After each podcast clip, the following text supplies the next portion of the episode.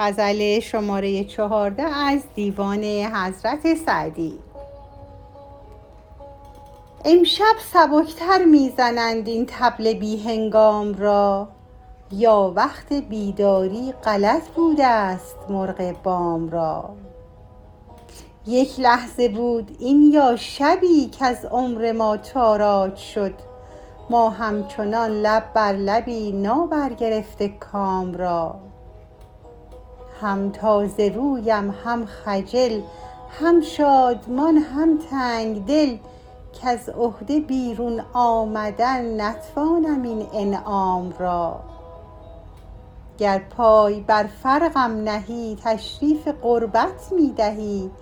جز سر نمی دانم نهادن عذر این اقدام را. چون بخت نیک انجام را با ما به کلی صلح شد بگذار تا جان می دهد بدگوی بدفرجام را. سعدی علم شد در جهان صوفی و عامی گو بدان.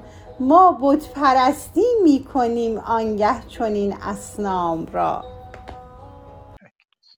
بسیار عالی. خب اینم یکی از غزلهای خیلی زیبای سعدی است که مضمون اصلیش کوتاه بودن شب وصله خب رسم بوده دیگه. بر, بر ناقاره بر تبل بر دهل میکوبیدند که اعلام کنند صبح شد یا ظهر شد یا شب شد. این قاعده بوده.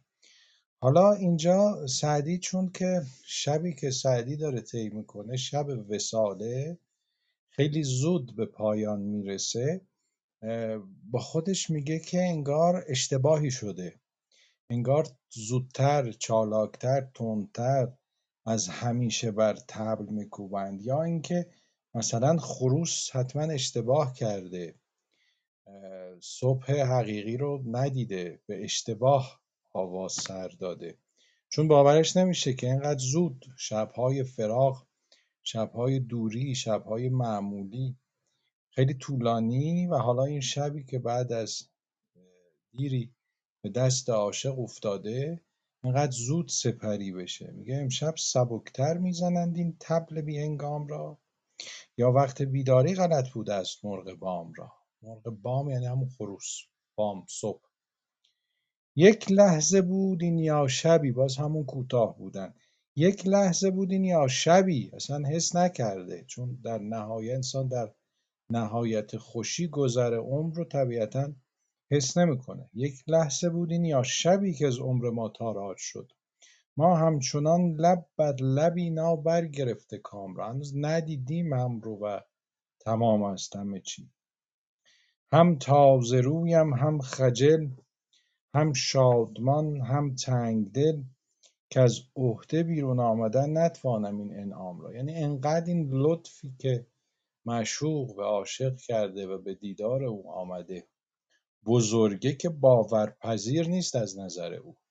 و همین دلیل این دو سوی متفاوت حس رو برای او ایجاد کرده. از یه طرف خیلی خوشحاله از یه طرف شهرمنده این همه مهربانی این همه لطف قابل قبول نیست. یعنی نه اینکه قابل قبول نیست یعنی اصلا باور کردنی نیست.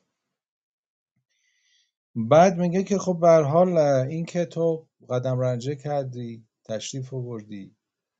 دیدمت. دیدار تازه شد. این در حقیقت تشریف به من دادی. یعنی مقام به من دادی. اعتبار به من دادی. منو بالا بردی. و تا عمر دارم اقدام جمع قدمه. نمی‌تونم شکر این قدم رنجه رو به جاد بیارم. از عهده بیرون آ... جز سر نمی‌دانن نهادن عذر این اقدام. چون بخت نیک انجام را با ما به کلی صلح شد خب این از اتفاقات نادره. خیلی کم اتفاق میفته البته سعدی چون اصطلاح شاعر عشق طبیعتا همه گونه کاروبار عاشقی رو در آثار او میشه دید ولی خب دیدیم حتما همه خوندید و دیدید می‌دونید.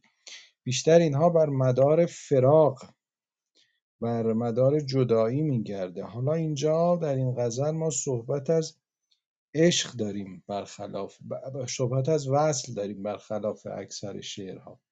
و همین دلیل سعدی میگه که بخت با من صلح کرده. یعنی اون تلخی و زشتی ناکامی از من دور شده و حالا که اینجوره بذار هر کی هر چی می‌خواد بگه.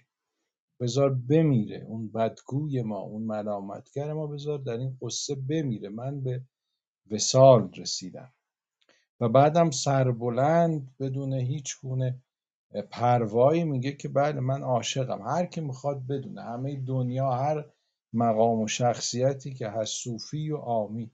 یعنی همه بدونند که بله من بت پرستی می‌کنم آنگه چنین اسنام را. یعنی چنین معشوقی رو با این همه زیبایی میپرستم و خوشحالم از اینکه اکنون به وسال او رسیدم.